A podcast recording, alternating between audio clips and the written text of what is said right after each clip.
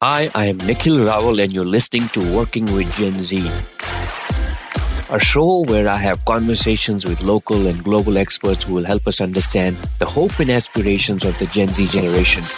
The Gen Z generation is the demographic cohort succeeding the millennials. This show is going to examine all facets of the Gen Z life and the critical factors for winning their hearts and minds.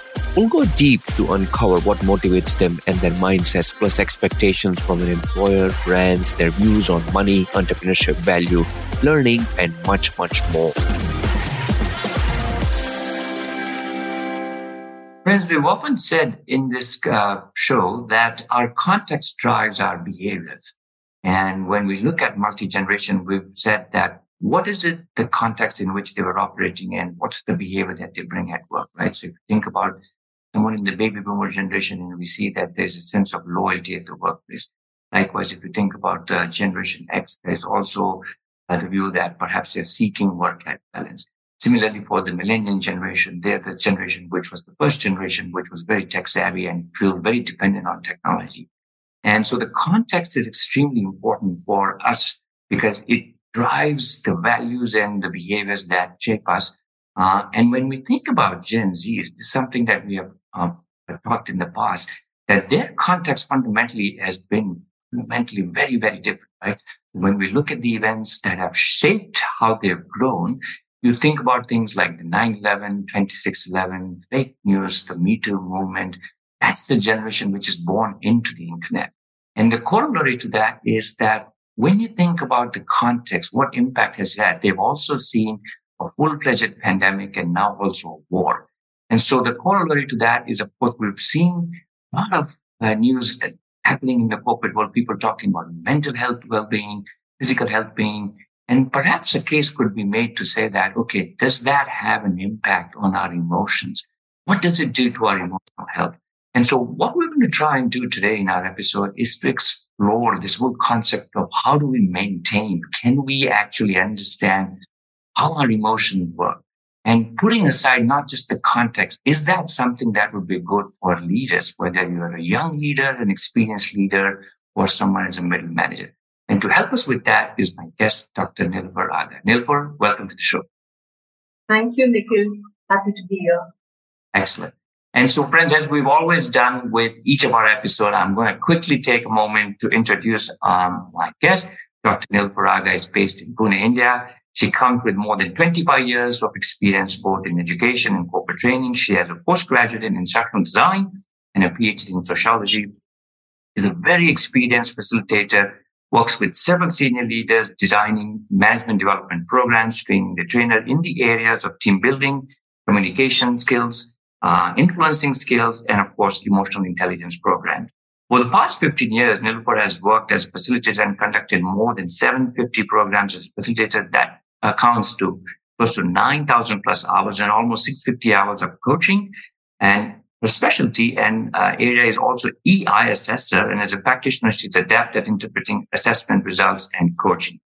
Uh, one, some of the names that Nilufar has actually um, delivered for are clients like Atlas Copco, Pidilite Industries, CGI, Accenture, TVS, um, Honeywell, ICICI Prudential, BMC Software, Tata BP um, uh, Solar, Vodafone, and even in her coaching practice, clients like Goodyear, uh, Ratna Lifestyle, and so on. It's a very long list. One other thing that I want to mention is that Nilufar was also been awarded the NCERT Award for Innovative Teaching Techniques. She's authored, co-authored a book called The Creative Teacher's Manual, which was published in the year 2012. In his spare time, Nilufar is a foodie and loves to travel. Nilufar, once again, it's a pleasure and great to have you. Thank you for taking the time. Thank you so much, Nikhil. Lovely. So, Nilufar, I have, of course, read and perhaps not done justice to the full bio that I could read for you, but is there anything that you want to add as, as a way to your background and the rich history that you have for our viewers? So just one thing, you know, all my certifications. So I've apart from being a EQ assessor, I've also I'm certified in MBTI, certified in Strengthscope, and also certified in OPQ. Things like that I find help me understanding human beings much better. Uh, and that is that is just one thing that I wanted. Excellent. Well, I'm so happy you mentioned because that's the focus of our talk today. So let's get right to it. Uh, is to understand the human behavior and the emotions that drive us. So, uh, Nilufar, you know, lot has been written about emotional intelligence. It's a buzzword. Everyone is talking about it. It's been there for quite some time. You hear this is the most common parlance in the corporate world today and even in, in our personal lives and, and, and even young children are talking about it, right? So uh, there is enough out there, but uh, since you do a lot of work in the area, help us to demystify first as a way to kickstart our conversation. What is EI in simple terms? And second, uh, you know, why is there so much you know, talk or traction about or a focus about EI both in the professional context and also in the work context? And the third part of the question, of course, is that what does all that mean for our young Gen Z, right? This is the generation which is just entering into the workforce. So first, help us to understand EI, why such so much attention in the corporate world, and third, of course, what does it mean for the Gen Z? Right, right. So we'll take one question at a time. So, uh, in very, very simple terms, without getting any uh, into any technical jargon, EI is nothing but understanding the world, the inner world that we all have. So there is an outer world and there is an inner world. So we, we know a lot about what's happening outside. Very often we don't know what's happening inside us. So the awareness of what's happening to me with the various triggers that keep coming to me, you know, day in and day out, every moment of my existence. And what do I do about those things? The second part is what are others feeling and what do I do about that? So, you know, it's a very beautiful combination of, uh, you know, self and others. So when we put this together, that is, that is what EI is all, all about. So they have this, you know, very nice model, which was uh, popularized by Daniel Goleman. And uh, so maybe this is a good time we can share it with our audiences. And um, so what the model, again, in a very nice way, helps us to understand that there is the self and there is the others. So in the self aspect, you know, how aware are we of, uh, you know, our own moods, our own emotions, uh, what our triggers are, and how do they sort of play out when I am interacting with others. The other is, you know, many times people are very self aware at the same time, they don't know how really to regulate their responses. And many, many times we find that very, very intelligent people also do uh, several unintelligent actions, which later on, uh, you know, uh, lead up to a, sort of a messy situation. And that is something that people do not pay attention to. So being self-aware as well as how to redirect those, uh, you know, disruptive impulses or how to sort of sometimes you need to tone down how the uh, the uh, responses are going to be. So that is something that um, people fail to understand. So that is the self part. The other angle is the uh, social awareness which is you know uh, when i'm talking to somebody when i'm interacting with somebody uh, do i really understand their emotional makeup and how you know I should approach uh, the situation, keeping the personality in mind. So that is the social awareness, and that is where the piece on empathy fits. And then, of course, uh, you know, to be able to actually have a conversation, uh, there are certain social skills. So it could be, you know, conflict management thing. It could be there are certain skills where you need to influence. There are certain skills where you need to be assertive and the whole gamut of interpersonal skills sort of fits into this. So if we just look at the entire model, it's it's a very nicely put together uh, quadrants are there where we look into our internal world and we also see what's happening with others and what we can do. Excellent. So that was very helpful. Um, and just as a simple way to understand, you know, how it impacts us and how do we manage it, how it impacts others, and how do we use that to better our relationships. Now to the question of, you know, why uh, it matters in the corporate world and of course also for our Gen Zs. Yeah, yeah. So, so like I said, uh, you know, being a com- combination of self mastery and interpersonal skills coming together. So, what happens is why why is it important? Like you know, I said earlier that sometimes uh, people act impulsively, right? And it, it's as if people are functioning on autopilot mode. So, uh, when they get triggered, they act in in you know the most natural way that they know of and uh, many many times they don't think of consequences so uh, very often i i hear you know the younger generation saying that oh you know i i didn't agree with my boss on something and I, and so i just put in my papers. You know so uh, sometimes that is what uh, can come in the way. Uh, just just wanted to quote one more example. Uh, i was actually doing a session for uh, a, a, young group of people and you know just people who had entered the workforce and uh, so uh, what had happened was that the first wave the pandemic wave had hit and uh, there was this young girl who was sitting in my session and she was also she had been appointed as a coordinator so there were several phone calls that she was receiving that now my family members got fever.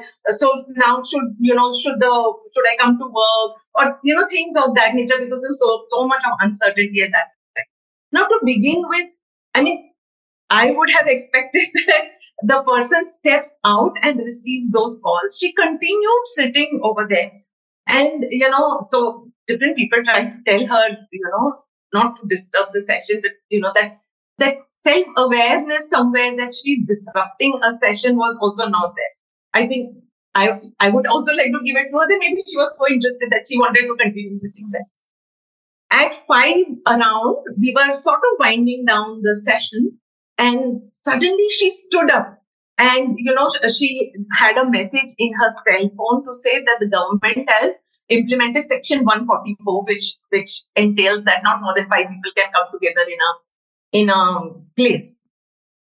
And that sort of overtook her so uh, so overwhelmingly that you know she just stood up and she made this big announcement and you know everyone else sort of you know helped her to say that okay we can see that you know we're sort of winding down. So you know let's let's just wait for another five ten minutes and we'll all be out of it so so these sort of uh, behaviors is what I'm referring to when I'm uh, talking about the impulsive uh, acts, you know, and without really considering or without really filtering as to, okay, you know, if, if I just sort of stand up and in the middle of a session, what could be the repercussions of if I just handed my papers just because in the heat of the moment, what could be the repercussions? So that is one very, very big reason why it is now taking so much of prominence in personal and corporate uh,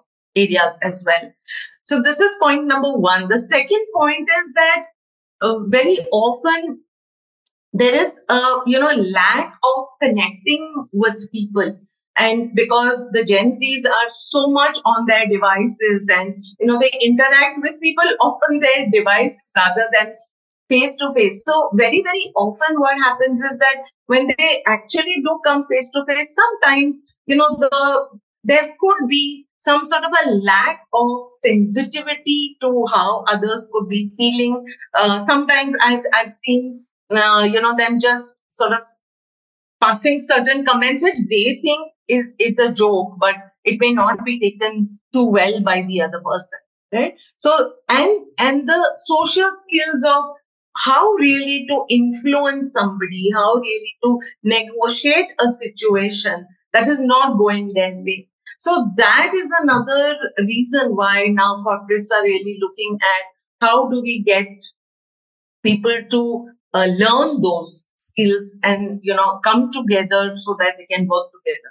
And that leads me to the third point, which is you know learning to work as a team. There, so I think the younger generation, the Gen Zs are really great at uh, working on their own. They're, they're very quick on the uptake. They're smart. At the same time, to come together work with different personality types and uh, work through differences of opinion is something that uh, it, it, seems to be an ongoing issue that corporates face. And that is the reason why uh, corporates are now giving so much of importance to um, to the education of emotional intelligence. And all these things, I think, play a big role in personal lives as well. I mean, uh, impulsive acts, or you know, even in a family situation, you need to get along with your family members and have those conversations rather than just be on device. So, the, for these reasons, I think it's important. Excellent. No, very good point, Nilufar. I think, um, uh, look, um, we we know that you know companies today rely on on talent and the war of talent, as they say. You know, talent has won. Uh, and if if you're in a client facing role, and, and even if you're not in a client facing role, right, you cannot get anything done uh, without working in teams and working with colleagues. And mm-hmm more and more you're seeing whether you're based here or based in another part of the world, you're also going to deal with colleagues from you know other parts of the world. So at some point, uh, you have to demonstrate what, what comes out also shows uh, and and how you how you respond, as you said, uh, becomes a way in which the team comes together and how the team members collaborate and so on. So good point. Uh, it kind of sets the tone about you know understanding why Gen Zs need to perhaps you know, appreciate all of this much earlier in their career. We certainly talk about this at our senior uh, senior colleagues. Now, uh, Nilufar, the big question, uh, and of course, you've explained the four quadrants very beautifully. So rather than going through each of them one by one, uh, talk us through, uh, you know, what are the ways in which we can build this EI muscle? I'm going to call just that rather than strategies, right? And generally, what can come in our way uh, so, uh, just help us through that. Whether you're talking about young Gen Zs or even an experienced leader, right? Uh, you you do a lot of work, right? What? How do we build and become better at it? And you know what can come in our way? Mm. Yeah, yeah. So so uh, you know, coming to the Gen Z, we can address that and then go more general. So uh, you know that I want everything today is is something you know wanting those quick results and uh, having that impatience to sort of get that is what uh, is you know coming in the way so it's basically you know a process where a mind shift change needs to happen where certain skill sets need to be sort of brought in and all that can come only through practice because otherwise all of us are sort of wired in a particular way. Our upbringing has been of a particular way, and we're conditioned to sort of maybe even get those quick results as we were growing up. And so, what happens is that uh, you know that seems to continue, and that impatience at all points of time uh, can come in the way. So, to build a muscle, just like when we go to the gym, and you know you have to work at making your uh, building your abs or your muscles uh, it, it is a time uh, consuming process but at the same time the more you know to the extent you sort of build it you begin to understand uh, why you are reacting in certain ways why others are reacting in certain ways and it you know the entire process becomes very very satisfying. So what comes in the way is the lack of practice. Uh, so you know what happens very often is that uh, just just to give an example of uh, there was this young manager and since i was talking about the rewiring part you know often the wiring starts from childhood. So there was this young manager who uh, he was very very smart very brilliant and climbed up the corporate ladder very fast he was in the banking uh, sector and uh, so while he was an individual contributor, what happened was that uh, he was able to, you know, deliver results and he worked hard. He was almost a, you know, workaholic in one sense and uh, sort of as if trying to prove something. And so it so happened that at a point of time, uh, he was sent by his senior manager to me for coaching for emotional intelligence. And uh, the, the manager's ask was that this person doesn't know really how to work with a team, how to, you know, validate efforts that the team is putting and stuff like that. So, you know, that coaching should be given to him. And so uh, in our first interaction, I started asking him about, you know, who his role models are, what his achievements are. And so he had achieved a lot. And, you know, there was a very interesting story that he started telling. The story was, and I'll, I'll keep it brief. So the story was that, you know, they belonged to uh, uh, parents who were from the scientific background. And, uh, you know, so their friends uh, who came over and parents' friends who came over were, you know, scientists. Parents wrote in uh, science journals. So, you know, they were like constantly surrounded by science. Now, um, this, uh, you know, there were two brothers, this, this uh, boy and his younger brother. And uh, so he was the elder one. And, um, you know, as he grew up, you know, parents used to speak that, um, okay, so our boys are also going to sort of follow that same uh, sort of trajectory. And it so happened that this boy, as he sort of came to the 10th, a brilliant person, got, you know, flying uh, percentages, something like 98% and all. And parents were very happy. At the same time, this boy started realizing that he was not really interested in uh, science. And now came sort of the, you know, pressure of how do I tell this to my parents? And, uh, you know, so course, he looked for an opportunity and one day approached his mother. And um, mother, you know, said, okay, let me speak to your father and stuff like that. And they finally sort of came to a conclusion that it's okay. He wants to pursue commerce. It's okay. Let him pursue. Now, the thing is that as he had to, you know, as he started pursuing that, you know, understanding balance sheets and those aspects were quite difficult for him. And uh, so uh, he had to go for extra coaching sessions, you know, in, in his college days. Now, there was one sort of a belief that played a very important role in the family. And, you know, it was often spoken about that people who go for coaching are a little, you know, less sort of uh, capable. And as it is, this boy was, you know, sort of struggling to prove to his parents that, you know, he, he was a good son and that he would want to you know, do anything to get that validation from them. And so, you know, uh, first of all, there was this pressure that now he had to go for the coaching. And so anyway, he did that, but he excelled, he did very well. And, you know, he passed out, he, he, uh, he ran marathons. He did a whole lot of things just to sort of prove to himself and to others, especially the family members, you know, how, uh, how capable he was. Now that he joined the corporate sector, again, you know, he, he worked very hard, climbed up the ranks. So all this was fine till he was, you know, doing the work at an individual level. Then he came to a position where he was given two, three team members. And he had, you know, sort of got into this groove of that, you know, perfectionism where he, nothing, you know, no sort of error was tolerable. And, and so that is when, even if there were a few errors in a report that came to him, he actually used to, you know, fling the papers uh, on their faces or actually tear the papers and dump them in the dustbin in front of those people. And that is when, you know, uh, the manager said, no, this is not. And people, his team members started saying that, you know, put us in any other team. We don't want to work with a person like Wow. So that being the situation, you know, he was sent for coaching. And then of course, you know, so once, you know, as a coach, I started understanding that piece of wiring, you know, what was really fueling that behavior. Then we sort of, you know, so uh, helped him to become a little more aware of, first of all, that wiring that, okay, this is what's happening to me. What are my triggers? Why do I get, you know, so upset? Uh, and then why is it that I'm not able to communicate with people in, in a sort of a respectful manner, in an empathetic manner?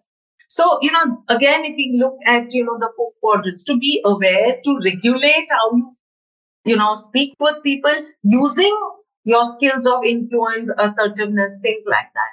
So those are elements that really help him to uh, sort of, you know, um, regulate or moderate uh, his, uh, you know, expressions and uh, sort of his manager said that he was sort of showing signs where he was getting much better at dealing with his team members. So coming back to this whole question of you know what's coming in the way unless these elements are practiced unless you know there are certain tools and exercises where we help people to become aware to log their uh, you know triggers to log their behavior patterns to arrive at you know understanding that what are my behavior patterns. And you know so that is you know the first step. And then of course what are the skills that are required to um, to overcome those disruptive behavior patterns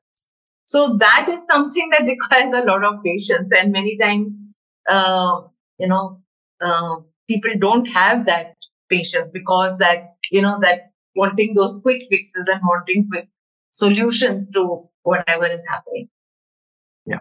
Excellent. No what a great story. I think just to because I'm sure this is this is not an exception. I'm may maybe happening more often, perhaps where we see uh, you know the young Gen Zs losing their cool, uh, but you know I think the the, the learning from that story, of course, was to appreciate and be self-aware. What what is triggering the narrative that we all kind of carry with ourselves, right? And and, uh, you know, how do we become aware of that? It's not to say that every narrative is a wrong one and needs to be changed. But in, in that case, we heard how he was thinking, the childhood experiences, and, and of course that translated from school to work and so on.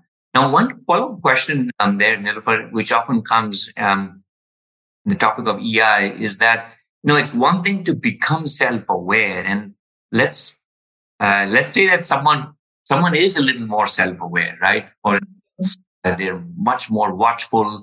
They're working towards, you know, regulating their emotions and and and even in the social settings. Uh, but but but perhaps there could be a a, a scenario, and and uh, and I'm asking this just because, like in in the corporate world, uh, there are corporations where you know maybe you know you only get things done when you get into a ring or a shouting match or something, right? So in, in other words, uh, I am aware that it doesn't make sense for me to be angry or uh, lose my cool or anything like that, right?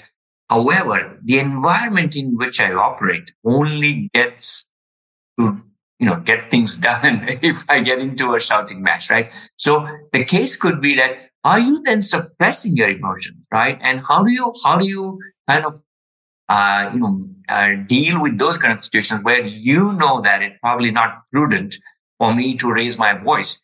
But uh, that's just the way things get done. So if I'm a manager and if I go from an environment which is very cordial, very collaborative, uh, versus perhaps an environment, you know, where, uh, you know, it's more execution focused, more profit driven. And, you know, it doesn't matter what you do, but get it done kind of a, a situation. So curious to know uh, what do you do there?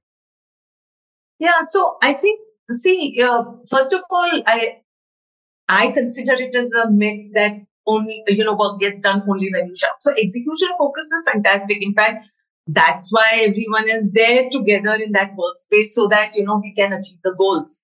At the same time, is it really necessary to shout? Now the thing is that uh, you know there are there are many many in, in, in corporates also i have you know heard as i interact with different participants i've heard that there are some leaders who you know show so much of maturity that uh, you know they are able to get work done without shouting now the, the whole thing is that again first of all if we are you know going back to that model if we are aware that okay there is some behavior pattern of the other person that is sort of annoying me. Maybe the person is uh, not taking ownership. Maybe that person is coming across as very casual.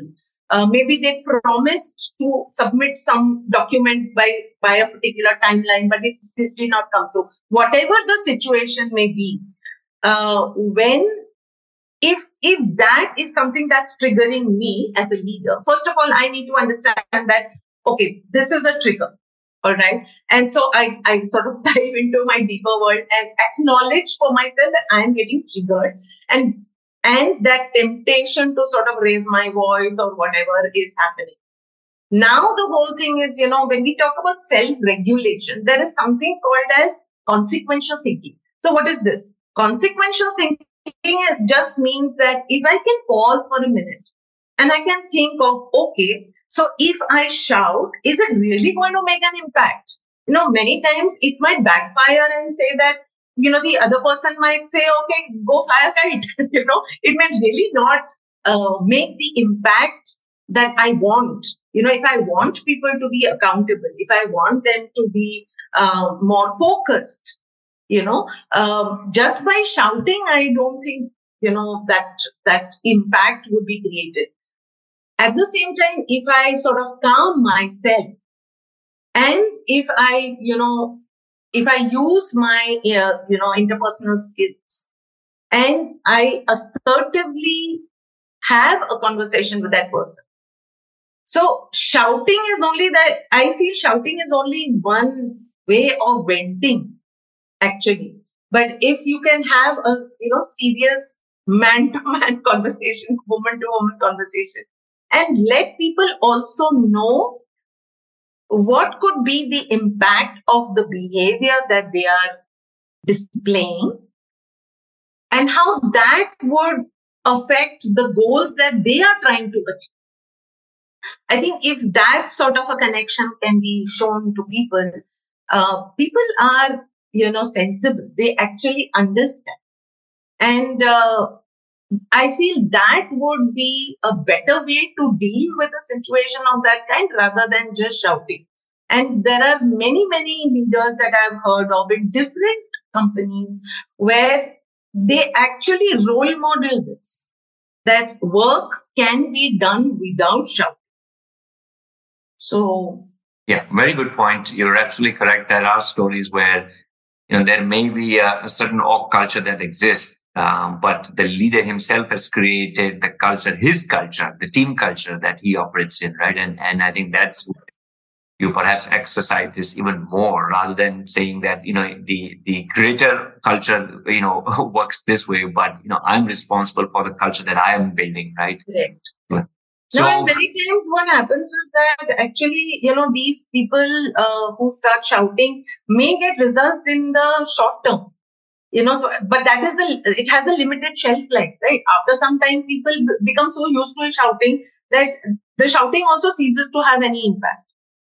Yeah very good point yeah. Uh, so Nilufar, let's talk briefly about a couple more points. One is uh, briefly uh, you know of course you mentioned we t- we're talking about the importance and how can we uh, continue to build this are there some specific tools and i know that there may be many things out there very briefly like without going into any specific tool per se, like what do companies do to measure that over a period of time? Uh, that is one, just to see that, you know, has, has someone's EI improved? Uh, uh, that's one. Second, is there some duration, perhaps? I don't know. Uh, can we call it like an average duration that in your experience with all this coaching that, that say that, you know, generally what you have seen is that there is a minimum amount of X number of months or weeks that, that has to go for someone to become aware, to become better, right? So two questions. Um, what do companies do? And, and what's been your experience? You know, how, how long or how short uh, can that be? Yeah. So I think the first thing that companies are doing is to organize a lot more of the training sessions so that people are exposed to the uh, concept of emotional intelligence and also the tools and techniques that are involved in it. Uh, and uh, for uh, you know those who are really uh, very serious about it, there are psychometric assessment tools which uh, can indicate to a person what their level of emotional intelligence is on the different parameters. Right? if we look at the model again, the different parameters are measured. So there is the pre-measurement, and then of course uh, after uh, you know they have the participants who have been exposed to it, they practice enough. After uh, a period of time, we can take a post uh, measurement, uh, and it shows where the needles are moving. Uh, at the same time, just having a like a two day workshop, you know, would would give a good exposure and sort of sensitize participants uh, to sort of add to the efficacy. What we do is also coaching. So, you know, give concerted sort of um, and customized interaction with with every individual so that uh, they talk about what really is uh, you know triggering them and you know how how we can help them to uh, regulate their responses or bring in certain more social skills or bring in the empathy aspect things like that. So when we do that we can see that actually um, over a period of six to eight months at least we require that much time because like i said we've lived our lives in a particular way right? Yeah. and that wiring has sort of uh, become our modality of behavior.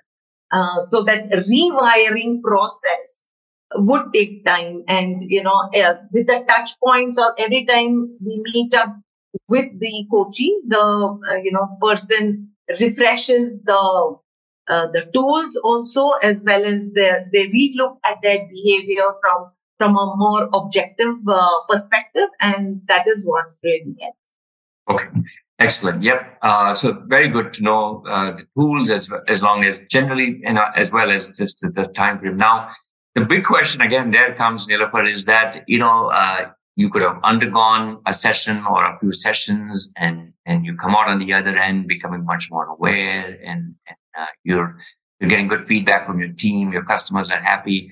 Uh, but how does one sustain um, this EI muscle, if you will, right? In other words you know, we've all heard stories that, you know, here was a guy who was so calm and, you know, I mean, look at him now, you know, his, what has gotten into him or someone who was, who was, you know, very angry all the time. And, you know, we see he's mature, right? So, uh, uh, the sustaining is more not just from a cultural aspect, but for leaders. In other words, should they be undergoing something like school uh, periodically?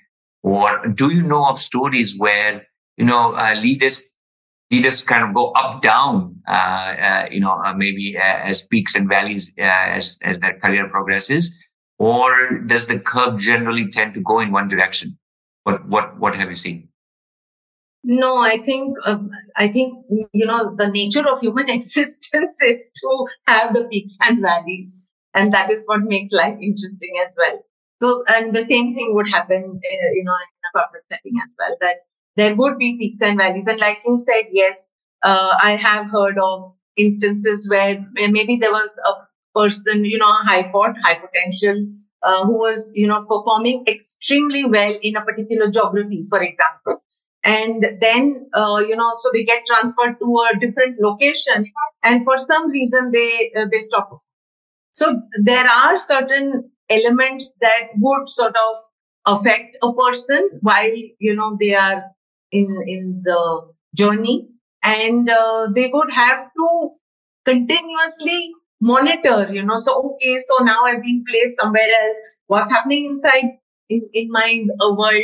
What are things that are actually affecting me? Why are they affecting? And uh, okay so if if they are affecting me what do i want to do about it? So these are some helpful questions. So you know to like you said to bring in that sustenance. So there are two elements. One is where the individual themselves can sustain those practices. Like for example, there is there is a very nice app uh, where uh, there's a free app available on Play Store, which I you know share with uh, whichever groups I go with. Uh, it's it's called a mindfulness bell. So and and uh, you know Gen Z is like that because they are very app uh, savvy people. And uh, so, uh, and the beauty of that app is you can um, program it whenever you want a reminder. And generally, what I say is two times in the day, if you can, in the work hours, right? Not just before sleeping and not just on waking up, but in the work hours when th- that gong goes. You know, you just stop, pause for for a few seconds to see, okay, what's happening to me at, at a body level, at a physical level? Is some, you know, are my shoulders getting very tight? Uh, are there butterflies in my stomach? What is happening in the physical, at a physical level? What is happening to my emotions? What are, where are my thoughts just now? You know, are they in the future? Are they in the past? Or am I actually present to whatever I'm doing? So, you know, that is, that pause itself is a great exercise to come back to, you know, what am I supposed to focus on and what is the best thing I need to do at this point of time. So, you know, currently there is a lot of, apart from emotional intelligence, mindfulness is another uh, sort of buzzword. So these, uh, you know, work in tandem and help the person to come back. So very often a person can be sitting in front of the laptop but has got distracted because of some other uh, pinging on the phone or you know like gen z's are looking at three devices at, the same time. So when the gong goes you know that is a great way to just come back that okay you know let me relook at what was i what was i supposed to be doing? Where I, where is the mind wandered off? And you know it just helps you to come back. So that is a great uh, way to uh, exercise the muscle. Uh, and these are things that I'm saying where the individual can do, and then I'll come to what the manager can. So the second thing that uh, individuals can do for themselves is, uh, you know, just create a log of in what situation was I triggered and what was the reaction that I gave.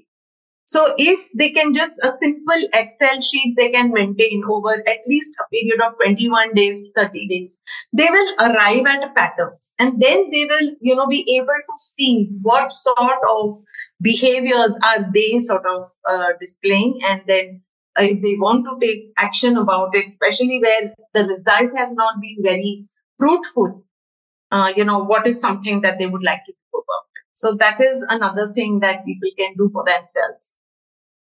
What managers can do for them is, uh, you know, one is of course uh, to first of all show them that you know they respect the Gen Z and their choices, and then use you know influencing uh, techniques where again you know Gen Z has their own uh, uh, way of looking at role models and uh, they they have their own influencers so using those examples, you know, how they can give them, uh, you know, not only the inspiration, but also give them feedback and um, influence them through through their role models. The other very very important thing is, uh, you know, I was I was just looking up some statistics where they say that forty percent of Gen Z wants uh, interaction with their supervisors to uh, help them plan the priorities uh, for the day. And, uh, you know, coaching and mentoring seems to be highly, highly uh, rated. In fact, um, I know of uh, several youngsters where at the, you know, time of uh, taking on the job itself, they put this in front of people that we would want somebody to mentor us. And many times, I think the Gen Z is quite frustrated at times when they don't get that because everyone is so busy and no one seems to have time uh, to mentor them or to coach them. And at the same time, uh, you know, they are constantly expecting output from them. So that is something that, uh, you know, companies and managers can definitely do. And there are some companies now like, uh, uh, Sudarshan chemicals like Atlas Copco, like ACC Cement, they are really investing in creating in-house coaches and mentors. So, uh, so that, you know, they are available to these, uh, you know, the younger generation that is entering the workforce. Excellent. Yeah. No, I think you've shared some really good simple techniques or strategies. Uh, and it could be perhaps even relevant as you're undergoing some kind of a tool or an instrument uh, to improve yourself. But even, you know, having come on the other side, right? So mindfulness, something that we all hear, journaling that we all hear. Uh, you talked about some apps, which I think was a very good suggestion. Mm-hmm. The uh, group. And of course, the corporates are more and more trying to look for or build the bench of resources internally, right? take that, oh, okay, now that I'm in trouble or now I sense some violent behavior or something very funny, uh, let me go get a, a, coach outside from the outside. So this has been very good, uh, Nilufar. One, just a final thought as a, as a way to close out, right? So if you are a young Gen Z listening to this and if you're incoming into the corporate world, right, ready to conquer and say, hey, here I am. Uh, one or two tips that you'd like to give them when you think about just emotional intelligence uh, as a whole, right? So first, just you know, what would you want to tell them? That's one, two tips there. And again, but on the on the corporate side, right? You've you've discussed and shared many many techniques and approaches and and all of that. Again, you've got an incoming uh, you know person and on a manager on this side, right? Uh, we know that you know the context of this generation is fundamentally very different, right? What what can I do as a manager, right, to make it uh, slightly better or easier for them? Uh, so two parts of the question. First, to understand or maybe some tips for Gen Zs and then second, of course, we go to the managers who are recruiting them. Yeah.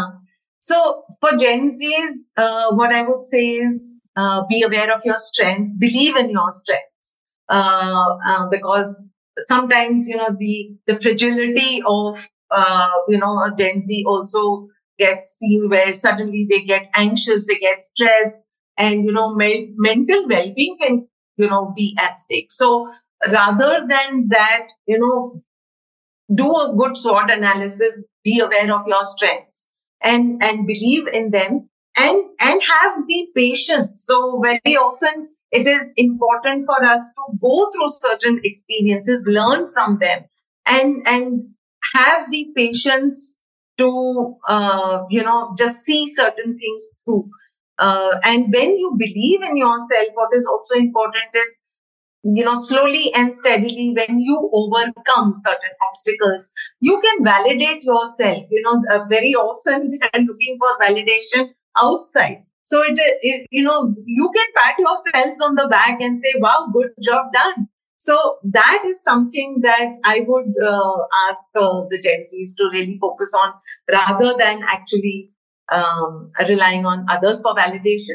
And which brings us to the point that, you know, as we go through life, we require two very good, uh, you know, two very important qualities. That is, one is to be optimistic that yes, I will continue doing what uh, I know and I will keep learning and I will keep overcoming whatever challenges.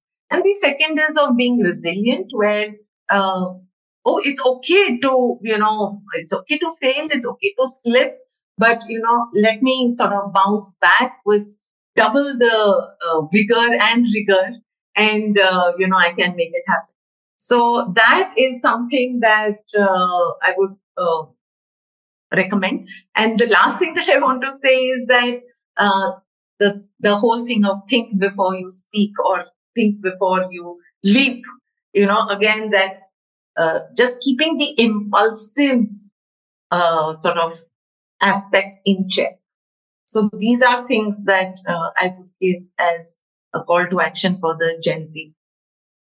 Sure. Excellent. No, very good point. And hopefully all our young Gen Zers are, are listening and, and, you know, sort of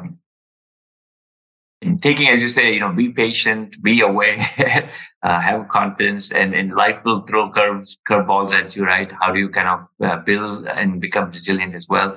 Uh, so excellent. Thank you for that. Now, what about just as a way to conclude, if I'm a hiring manager, if I'm a recruiting manager, right? We all create perceptions of certain generations in our mind. Oh, he's like this or she's like that.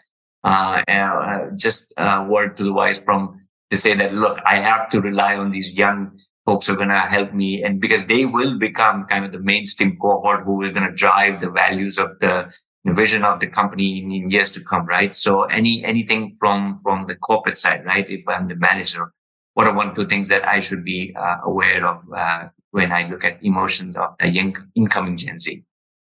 I think uh, what's really very important is for managers to first of all understand them as human beings.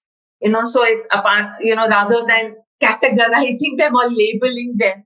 Uh, and I think the Gen Z uh, I mean, people have a lot to contribute. They are they are smart. They are aware. They are tech savvy. There's there's so much that they have, and they come with you know these hopes and dreams of you know making that difference. So I think to honor that, to validate that, to win their trust, to respect them for what they are, and then slowly. So I think just like I'm saying, Gen Z need to have patience managers also need to have patience with them to recognize their strengths and then slowly to sort of channelize those to uh, you know achieving whatever goals the organization wants uh, to achieve. So that is something. And then i think another thing that I, I would give as a sort of a must must for every manager is invest time in them, invest time, and it will, you know, give a lot of dividends. So that is two things if we can do, I think uh, it would be a good start. Excellent.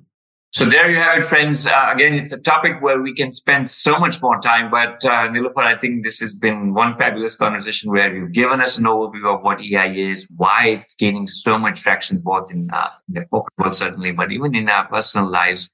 Uh, how do companies kind of you know help young managers or experienced managers to become better at it? Right? What are some of the tools? How do we sustain some of these uh, practices and and just some techniques? So really enjoyed uh, this conversation and uh, and and you know hopefully all our viewers and listeners are going to kind of you know pick up some techniques from this so i thank you once again nilufar really enjoyed it and i look forward to meeting you in person very very soon and take care thanks nikhil i enjoyed too bye bye thank you